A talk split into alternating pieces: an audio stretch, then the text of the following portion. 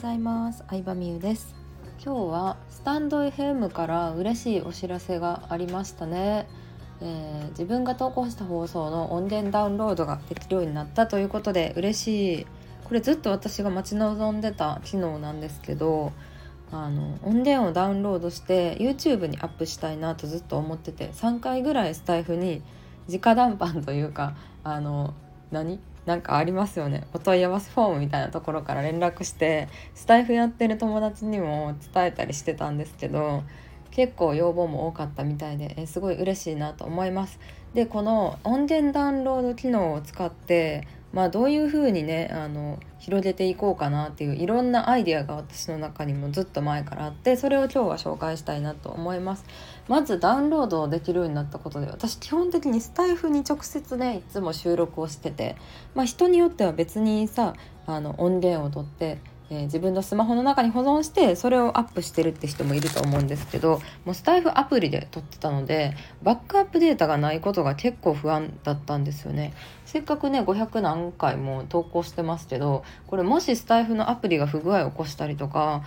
あのスタイフ自体がなくなった時にデータ全部なくなっちゃうなっていう心配もあったのでうん、人気の投稿立ちでもねダウンロードしてバックアップ取っておけるっていうのは、まあ、結構ね安心要素にはなるなって思いました。で私こう見えて結構心配性というかまあ、昔サーバー攻撃言っててね企画の直前でワードプレスとかコツコツ作ったサイトが全部ぶっ飛んだっていう事件とかも経験してるので必ず全てバックアップを取るようにしててメルマガスタンドだったりワードプレスサイトだったりとかあとはそうですねあ、まあ、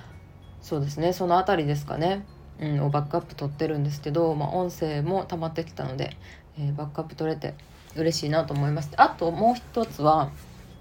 YouTube にアップしたいなと思っててというのも、まあ、スタイフ自体の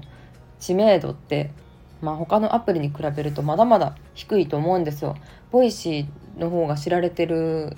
知られていたりとか音声配信アプリの中でも知名度が高い方ではないと思うしじゃあどこから集客してくるんかって言ったら結局たくさん人が集まってる他のプラットフォームから集客してくるしか方法ないと思うんですよね。そうな時にやっぱり YouTube やなと私は思ってて、うん、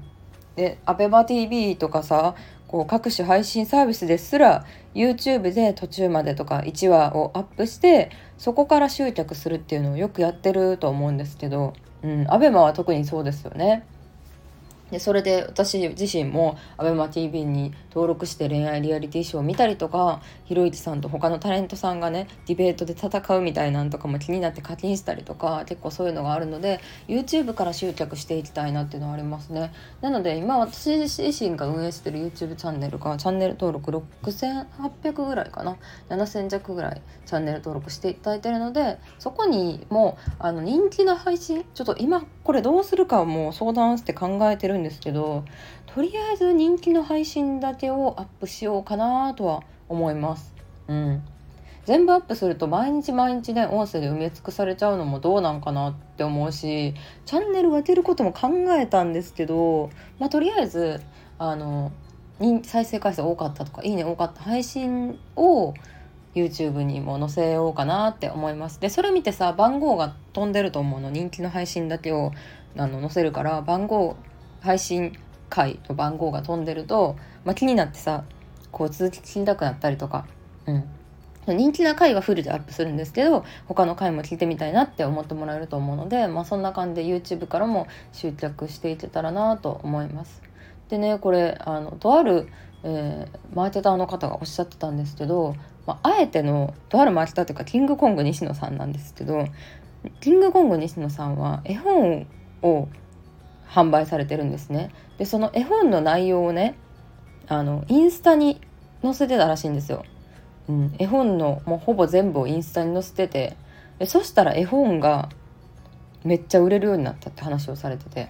うんまあ、これ一見するとさ絵本をインスタに載せてるってネタバレしてんのになんで絵本売れんのって思うんですけどやっぱり現代人は本当にいいものか中身を確認してからお礼としてお金を払いたいみたいな文化になってきてるからでやっぱりインスタやとさ子供に読み聞かせしづらかったり見づらいから結局本で買った方がいいやってなる。だからそれを狙ってインスタに絵本の内容を全部投稿してますみたいな話をされてたんですよ。でそれってさあえて、まあ、公開全公開してるんですけど見づらいことによってもうなんかそっちで見た方が早いやんってなって買ってもらえるみたいな意味だと思うんですけど、まあ、YouTube にねあえて中途半端にこう飛び飛びの番号で投稿することによってスタイフのねチャンネル登録してもらえたりスタイフをダウンロードする人が増えたらいいなっていう意図もあって、えー、ちょっと YouTube にね公開したいなとはずっと思ってました。うんね、最近はねこう Twitter まあツイッターはないか、まあ、小説ネットで小説書いてる人とかもいるけどやっぱり私本で買うことがすごい多くて、うん、まあ毎日毎日さツイッターにイラストを投稿してる人とかいるんですよ。うん、キャラクターのイラスト。うんまあそうだな。有名なやつだったらデブドリっていう会社員デブドリっていうやつとか、まあ、本も7冊ぐらい出るんですけど毎日毎日ツイッターにアップされてるのと同じやつが本として出版されていくつかのストーリーだけがあの本のオリジナルとして掲載されてるみたいなのって多いんですけどやっぱりあのみんな本当にいいものやって確認してから買いたい人が増えてるんやろうなって思います。うん、で私は毎日ツイッターとかでね見てる人やったらなんか応援したくなるし、うん、あとはなんか本として手元に残しておきたいなっていう思いもあって人に見せやすいしね本やったらっていうのもあって結構ね買うことが多いかなって思います。まあそんな感じでですね、えー、音源ダウンロードできることになったからより世界が広がっていくんじゃないかなと思うしこういう裏側の戦略とかもこれからまたいいねが多かったりしたら話していこうかなと思います。ではではありがとうございました。